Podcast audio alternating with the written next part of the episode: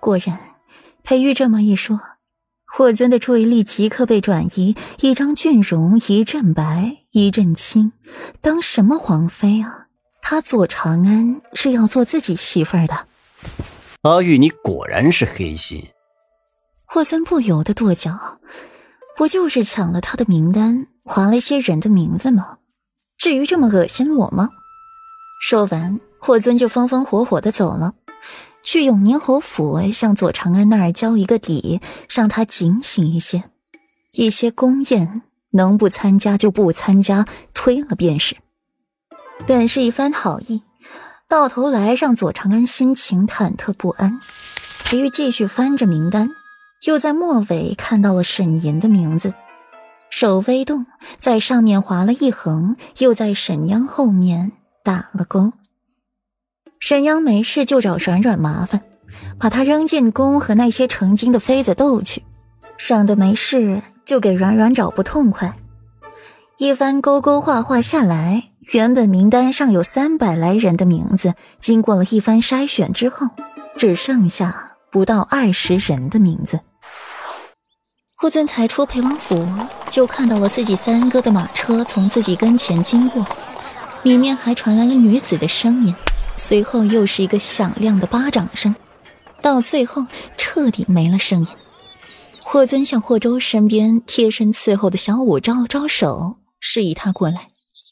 小五，怎么回事？我三哥又重出江湖去抢抢民女了？霍尊挑一挑眉，就不怕传进苏初月耳朵里？媳妇儿还要不要了？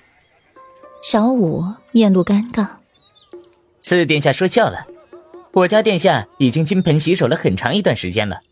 这里面抢的是苏姑娘，苏初月。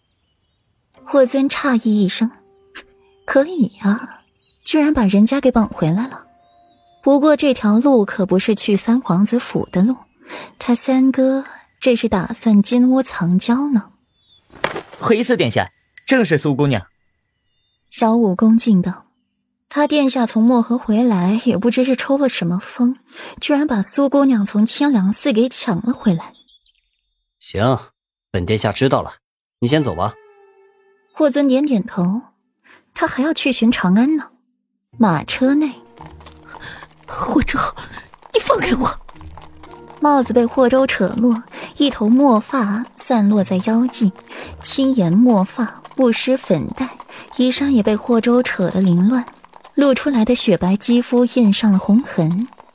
苏初月躺在马车内的软榻上，警惕地瞪着霍州，看起来更别具风情。放开，初月。你方才可不是这么说，你方才可是要我再快一些呢。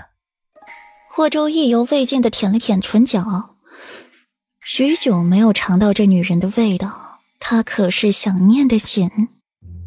是你卑鄙无耻，给我下药！霍州，你停下！霍州的眼角眉梢都沾染上了情色，双手扣住了苏初月的细腰，对他的话置若罔闻。哼，下药！现在你药劲过了，不还是在本殿下的身下承欢？本殿下卑鄙无耻，你不也是放浪形骸，卖身葬父？哼！告诉本殿下，你究竟卖了几回身？本殿下第一次上你的时候，你还是雏儿吗？霍州动作停下，大手用力的钳制住了苏初月的下巴，眼眸充血，带着一股狠劲儿。不待苏初月回答，又继续着自己的事儿。随着男子的一声满足的喟叹，霍州才从苏初月的身子上起来，自顾自的穿好自己的衣服，随手拿了毯子盖在了苏初月满是狼藉的身子上。霍州，你混蛋！苏初月狠狠的瞪着霍州，眼里迸发出一丝狠意来。到了目的地，小五在外面轻声的喊着：“三殿下，清风别院到了。”霍州淡淡的应了一声，连着毯子一起抱起了苏初月进入别院。随后就有侍女前去打扫凌乱、沾满了甜腻气息的马车，个个羞红了脸。霍州眉眼凝了爽，抱着苏初月一路走到了别院的行泉殿。这里原先是一座温泉池，霍州发现开发成了自己的别院，在这里边四季如春，任外面寒风凛凛，还是骄阳似火，在这里都是如春一般，让人轻松惬意。